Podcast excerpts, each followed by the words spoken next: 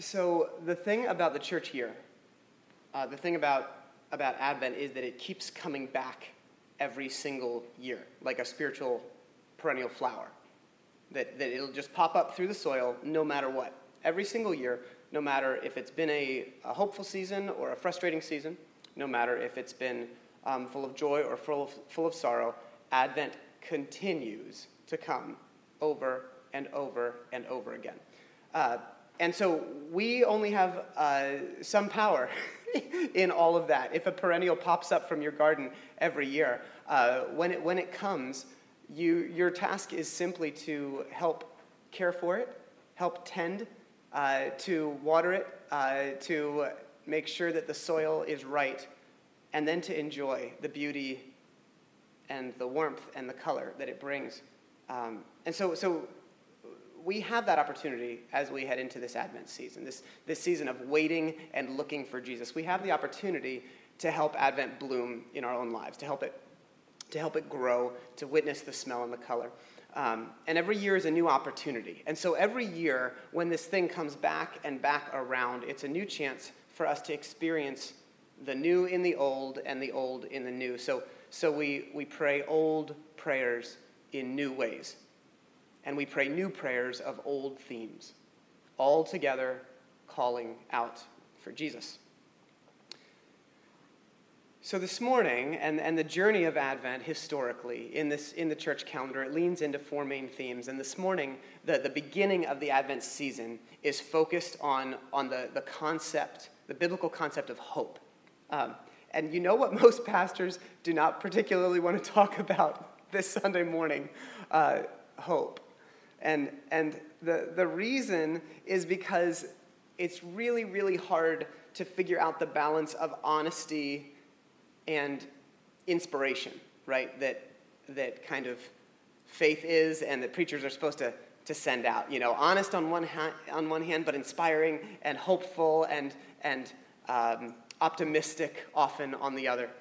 Uh, and, and it's hard. It's hard to walk the tension of what we believe to be real on one side but the sense that sometimes it feels hollow on the other side.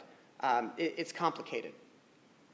Uh, there's, there's the big picture of faith, and then there's the, the now.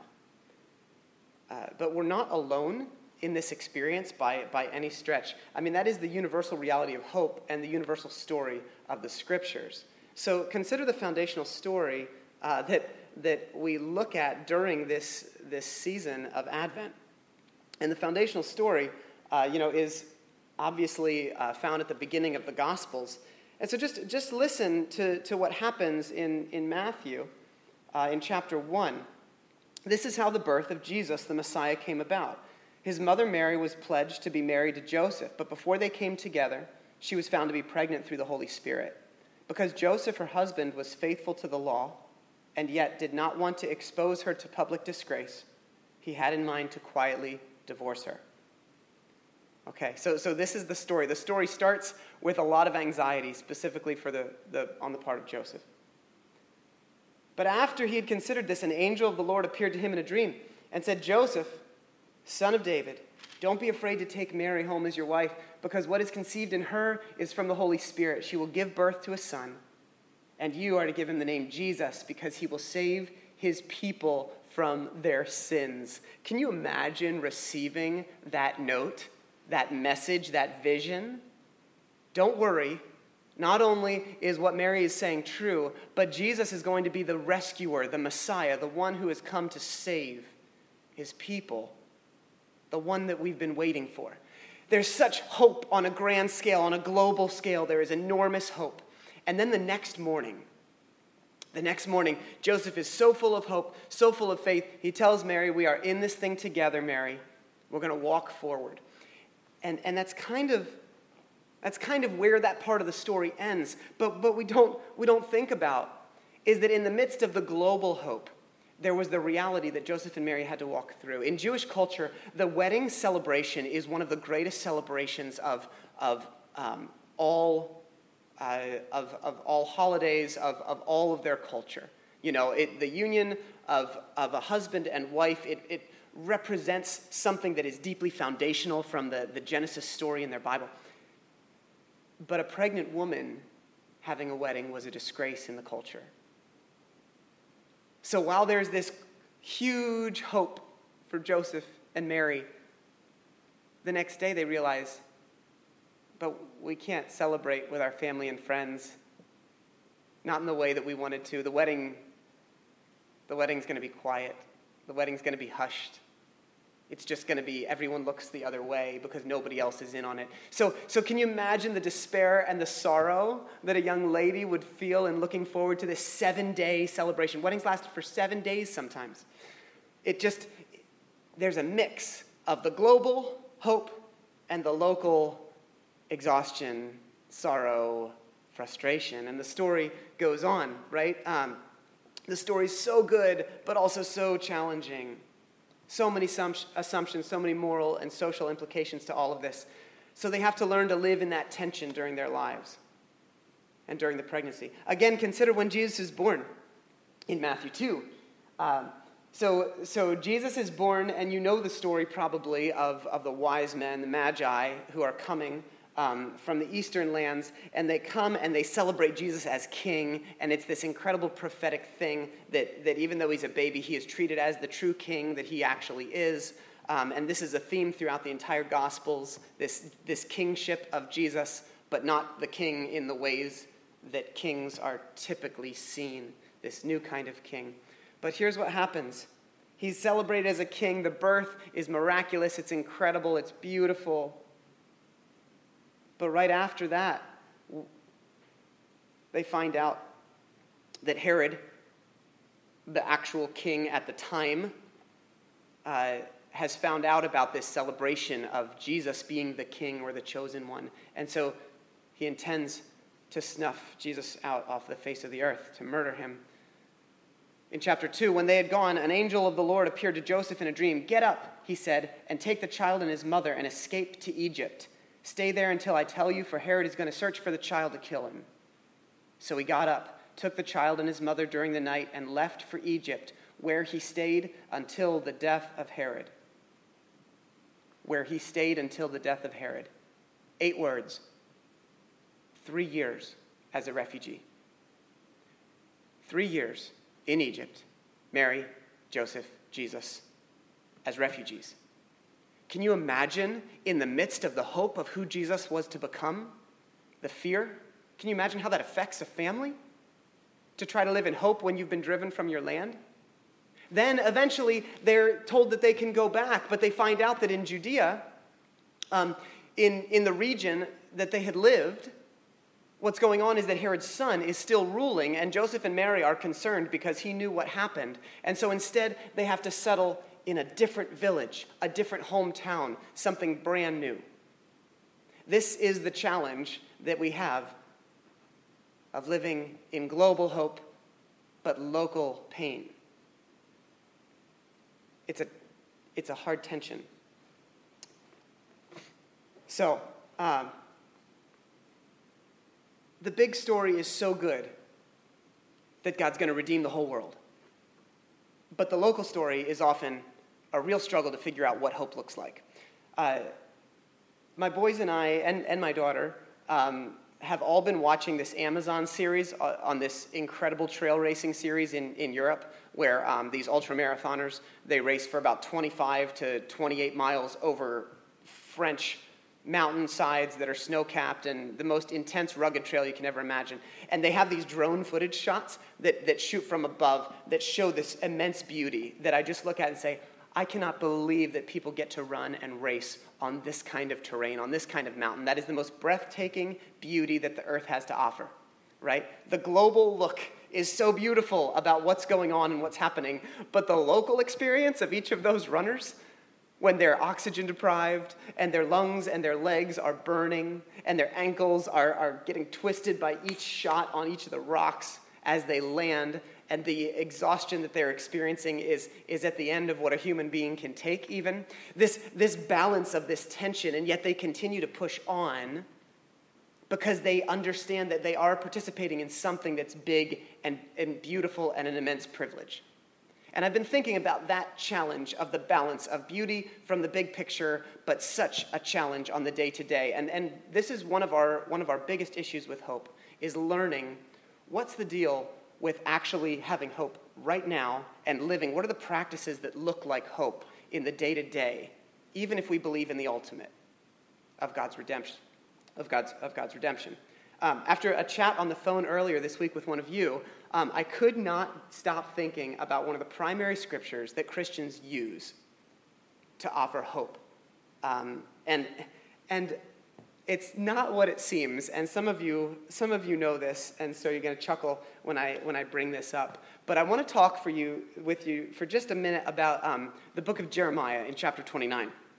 And one of the greatest passages that Christians share with each other when they want to give each other hope is Jeremiah 29 11. And Jeremiah 29 11 says, um, For I know the plans I have for you, declares the Lord plans to prosper you and not to harm you, plans to give you a hope and a future. Okay? Many of you know those very well. They are, uh, those words are the subject of so many calendars and, uh, and so many memes and, um, and, and so much else. Uh, and, you know, so this idea God, God has a plan for your life uh, is, is an important theme for us to talk about and consider. Uh, my friend Todd was a pastor for a number of years, and he used to sit down with people when he was going to ask them to volunteer uh, at the church that he led. And, uh, and what he would say was uh, he, used to, he used to start by saying, before, before I start, I just want you to know that Todd loves you and Todd has a wonderful plan for your life. And with, a, with a big smile. Um, but uh, the, the passage is so well known, right, um, that, God, that we want to talk about how God does indeed have a plan. And there's so much truth to that. However, look at the content of this passage, and this is actually going to give us a glimpse to an even greater hope. So, the context of this passage that Jeremiah is writing is that God's people have been carried off to exile in Babylon. Jerusalem has fallen, and, and the people are have been, have been displaced. And here's what's happening in the midst of their displacement, there are prophets alongside Jeremiah that are saying, hey, don't worry. This is all going to be better in just a minute. You know, not in, just a, a few months from now, everything's going to be fixed. Don't worry. And the people were eating it up. Okay? And so, so listen to all of these. Um, listen to all of these uh, verses that precede Jeremiah 29 11, and then we'll, I'll tell you where we're going with this. This is what, this is verse 4 of chapter 29. This is what the Lord Almighty, the God of Israel, says to all those I carried into exile from Jerusalem to Babylon Build houses and settle down. Plant gardens and eat what they produce. Marry and have sons and daughters. Find wives for your sons and give your daughters in marriage so that they too may have sons and daughters. Increase in number there, don't decrease. Also, Seek the peace and prosperity of the city to which I have carried you into exile. Pray to the Lord for it, because if it prospers, you too will prosper. Yes, this is what the Lord Almighty, the God of Israel, says. Don't let the prophets and the diviners among you deceive you. Don't listen to the dreams that you encourage them to have. Can we just pause right there for a minute? Oh my. Don't listen to the dreams that you encourage them to have. This is a little bit too close to home, right? Uh, God, can your word be a little less relevant sometimes? Don't listen to the dreams that you encourage them to have. It is so easy, so easy in our world to find people to tell us whatever we want to hear. To find people who will boldly proclaim whatever is easiest for us to take in. Right? It doesn't matter if it's true, it doesn't matter if it um, respects or cares for other people, if we want to find something, we can find someone to affirm it for us. If we have a bias, we will find someone to confirm that bias. So, here's what's happening. He says, They are prophesying lies to you in my name. I have not sent them, declares the Lord. This is what the Lord says. So now we're getting back up to Jeremiah 29 11. This is verse 10. This is what the Lord says When 70 years are completed for Babylon, I will come to you and fulfill my good promise to bring back to bring you back to this place. For I know the plans I have for you, plans um, to give you hope or to prosper you and to not harm you, plans to give you a hope and a future. Then you will call on me and, and come and pray, and I will listen, and you will seek me and find me when you seek me with all of your hearts, and I will be found by you. So that's the whole story. So I know the plans. God indeed has a plan, and that plan was going to take place 70 years after Jeremiah gave that message. Now, that to us can sound completely hopeless. Okay, great, the big story is unfolding, but what do we do locally? But did you hear the beginning of that passage where, where Jeremiah is, is speaking, God is speaking through Jeremiah, and he says, Listen, there is something wonderful unfolding, a great redemption, a restoration happening. But as a part of that process, your job now is to live with that in mind and to live well in this particular moment. Look around your local community. Get involved. Seek the good of the city. Seek the peace of the city because you are tied up in it and it is tied up in you. Don't just sit around waiting for the one thing that you think is going to take care of all of your hopes. And this is what the temptation was, and this is what the temptation is for us today. The temptation for us is to say this one thing. For them at this point, for Israel, it was getting back to Jerusalem. Okay? That one thing. Once that happens, everything will be fine. But here's the thing Was everything fine when the Israelites were actually inhabiting Jerusalem? When they were in their land? Were there no problems? Absolutely not. There were always issues to face. There was never a magic bullet where everything is all right. And so in our lives right now, whether it be, well, once COVID is done, everything will be fine, or, or once the, the political climate simmers down, everything will be good, or once my kids get back in school, then I can be happy, or, or I can't be happy if my kids are in school because I'm terrified. Whatever the case might be, whatever that looks like, we have this temptation, like the Israelites did. We have this temptation to say, when that thing gets fixed, then I can have hope. But that's not the hope of Advent. The hope of Advent is that even when things aren't fixed, we can live fully. We can access the love of God because God has come to us. And no, it's not in its fullness. No, it's not in, in the ways that we often want to see it. That will come one day. We have faith for that. But up until that point, we walk faithfully in another way. And so, so you know, the idea of can we rest in the hope that God has a plan? Absolutely. Yes and no. Yes, a plan to flood the world with goodness and redemption that is being played out right now globally, but not always immediately. And so, because we trust that God does have a plan and that it involves partnership with us, we settle down, we seek the good of the cities to which we've been called, and we understand that one day in fullness, in every way, God's hope for the future will come true. But that doesn't mean that our present pain is then hopeless. It's not, I started by talking about how, like, there, um, there's like hope global, but suffer local. That's not actually the ultimate story. We are given the, the gift of being able to hope global and hope local. But part of that plan is God wanting to share in relationship while that big picture plan unfolds. So that is what brings us hope in the present season. God is coming, God has come, God is with you, and God is with me. So there's a balance here. Um, the temptation for most of us is about immediate satisfaction. But the core hope is not circumstantial.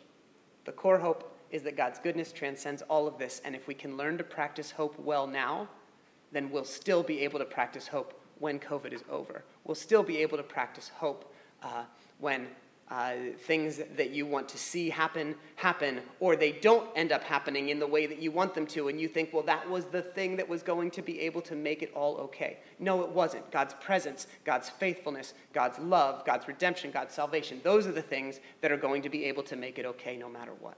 Those are the things that are stronger than death. Those are the things that give us the gift of hope now. Uh, so hope becomes this thing that we practice um, each day. All right. Uh, Edward Welch, who's an author who writes a lot on the subject of depression and, and walking through depression, he says this Hope, as you will find, is a skill that takes practice. And, and so, if we think about that in light of Advent, which is waiting and anticipating something that has, has not yet come, the reason that we do this over and over again every single year, the reason that we go through this story, this narrative every single year, even though we know how it ends, is because we have to keep learning the practices of hope. And, and that's the whole job description of a hope filled disciple. Simply walking with practices of hope, learning over and over again so that they work their way into our muscle memory, so that when we look out into a world and say it's not easy to see hope, what we know, what we've been practicing kicks in. But it does take practice. So here's how we're going to uh, wrap it.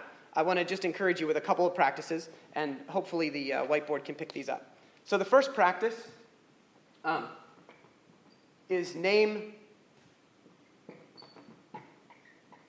the good. I'm not sure you can see that. Hopefully you can. Um, name the good. So what you do is you learn to look around for signs of God's goodness and name them. St. Francis of Assisi used to praise God with the words, You are beauty. You are beauty. Not, You are beautiful, God, but You are beauty. You are the very essence of beauty itself. Hope opens my eyes to beauty that surrounds me and beauty that will unfold. You know, and for some reason, this time can make it so much more challenging to lose sight of beauty. Perhaps that's why we need things like Christmas lights and uh, brightly red colored cardinals in the midst of snow and drab um, brown trees, right? We need no, to notice the, the beauty badly um, so that it can restore our hope. And the ways that we name um, are, are by, I'll, I'll give you two, two things to practice this week, okay? One is using the phrase to God, you are, okay? And if you use that phrase, you're talking about um, you are voicing God's presence. You're not going to be able to see this, hopefully, but I'm writing the presence. So you, you, you look and you say, You are. And, and, and you're voicing God's presence. What is it about God right now that gives you hope? And you learn to name those things. Whether it's you are beautiful, you are faithful, you are providing for me relationally in the midst of isolation. You are blank, you are blank, you are blank, whatever.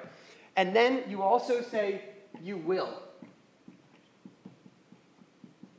And that, that, that is voicing God's promise.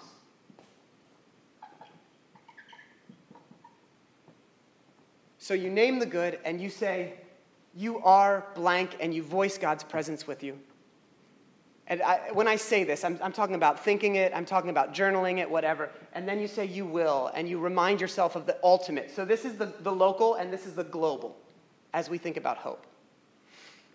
And so, so we, we give voice to what is true and real and beautiful about God and about what's unfolding and about what's right now. We learn to, to recognize it and name it. And then, um, so, so we, uh, we name the good. And then the second thing is um, we give the hope that we get. Okay? And uh, this is not good. I didn't plan spatially very well this time. So we give what we get. This is a short one. We give what we get. 2 Corinthians 1, uh, verse 3 to 5 says this Praise be to the God and Father of our Lord Jesus Christ, the Father of compassion and God of all comfort, who comforts us in our troubles, check this, so that we can comfort those in any trouble with the comfort we ourselves receive from God. For just as we share abundantly in the sufferings of Christ, so also our comfort abounds through Christ. What hope? What hope is in there? Who comforts us in our troubles so that we can comfort in any trouble, so that we can comfort those in any trouble with the comfort we've received from God. So, so a practice of hope, a daily practice, is to share with other people the hope that God is giving us. If you've walked through something that someone else is fearful about or is walking through, you get to share a word of encouragement with them. That is literally practicing hope. It's that simple. All right. Um, you are free to allow for the heartache of life without needing to give up the hope. These things exist together beauty and pain, struggle and growth, disappointment and hope. And the amazing thing is that um, the, the surprising things are often the things that lead to hope. It's often the things that on the outside seem hopeless that remind us and reveal the hope of God. You know, COVID is a great revealer right now, this pandemic. It's, it's, it's, uh, it's, um, it's apocalyptic. And what that word means is it reveals. And right now it's revealing what's in us. So we need to learn how to practice hope right now because that's going to stay in us no matter what, even after this is all done. And it's often revealing some of the ugliness within us. So we need to let Jesus transform that. So, so we can practice both the disappointment and the hope and hold them together. We can hope globally and we can hope locally because of what's happening globally, because of God's ultimate redemption plan, but also because God's walking with us in the midst of that to get there. So, um, you know, Romans 8 says, Hope that is seen is no hope at all. Who hopes for what they already have? But if we hope for what we don't yet have, we wait for it patiently. Paul seems to think it's a gift, the gift of hope, because the truth is that things aren't as they ought to be right now in our world. People are selfish, there's undeserved evil and suffering, violent attitudes, and violent people are too often winning out over the healers of the world. We don't always have and we don't always see, like Paul says. So we hope. So we rest in that hope. Because the global promise of redemption and restoration is there, which gives us the, glo- the local energy to continue walking. Okay, uh, let's, let's pray, and then what we're going to do is just give you five minutes in three breakout rooms to just dialogue together. If there's anything that you want to talk about, um, maybe just a couple people share this question How does the global promise of God's redemption help you walk in hope through the pain and disappointment of this of, of daily life?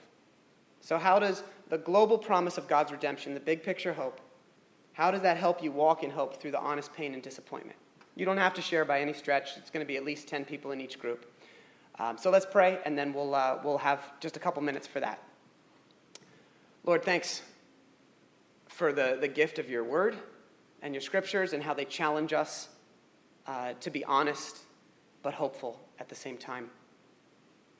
Uh, help us walk in, in that path faithfully uh, throughout this Advent. Keep teaching us what we need to learn uh, keep it at the forefront of our minds. Help us to humbly welcome your transformation of heart, soul, and mind. Amen. All right. Thanks, friends. We will see you in breakout rooms in just a minute.